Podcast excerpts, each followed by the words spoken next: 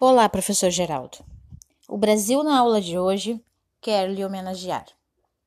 Aqui, através da minha voz, ecoa a voz de profissionais da educação de todas as regiões do nosso Brasil.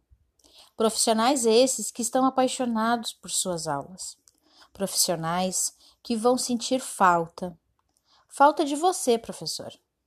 Falta de olha só me confirmem se vocês conseguem me ver e me ouvir. Falta de vamos aos recados da paróquia, lápis e papel na mão. Professor, estamos emocionadas. O Senhor chegou, trouxe luz, esperança e conhecimento para os nossos dias.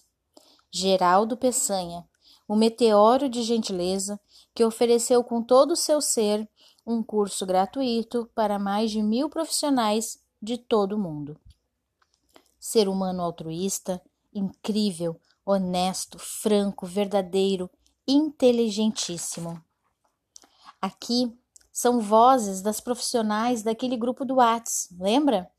Estamos a representar o Brasil quando dizemos que vamos levar G de Geraldo no coração, pois nele está incítrico G de generosidade. G de gentileza e principalmente G de gratidão. Hoje, você, professor Geraldo, habita em On Life. Minha voz fica embargada só de lembrar de todo o conhecimento que recebemos de você. Não somente conhecimento e conceito de educação, mas sim de vida. Professor Geraldo, o grupo do Whats aqui representando 248 vozes, não só desse grupo, mas de um mundo de profissionais, preparou uma homenagem para lhe agradecer. Viva o coração de pólen! Viva o coração do ser humano! Puro e verdadeiro, professor Geraldo.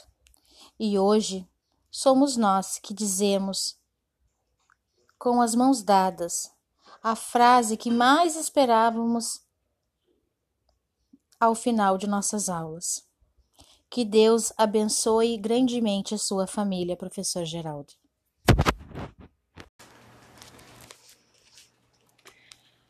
Era uma vez três porquinhos: Joãozinho, Luizinho e Fabinho.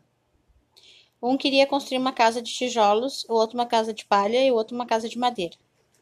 Daí veio o lobo, bateu na casa de palha.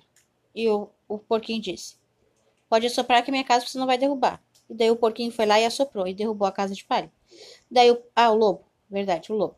Daí o lobo foi para casa de madeira. Ele foi lá e bateu na porta. Daí o porquinho disse: Você pode assoprar que minha casa você não vai derrubar. Daí o lobo assoprou e derrubou a casinha de madeira. Daí os lobos foram. Os lobos não. Os porquinhos foram tudo para casa do o outro porquinho da casa de tijolos. Chegando na casa de tijolos, o lobo bateu. E eles falaram: Você pode bater, que a sua casa nossa você não vai derrubar.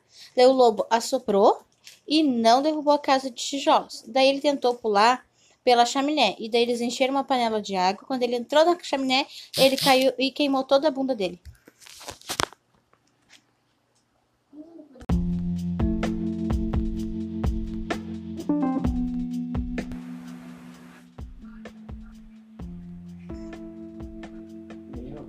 Cabeção, olha aí. Que cabeção?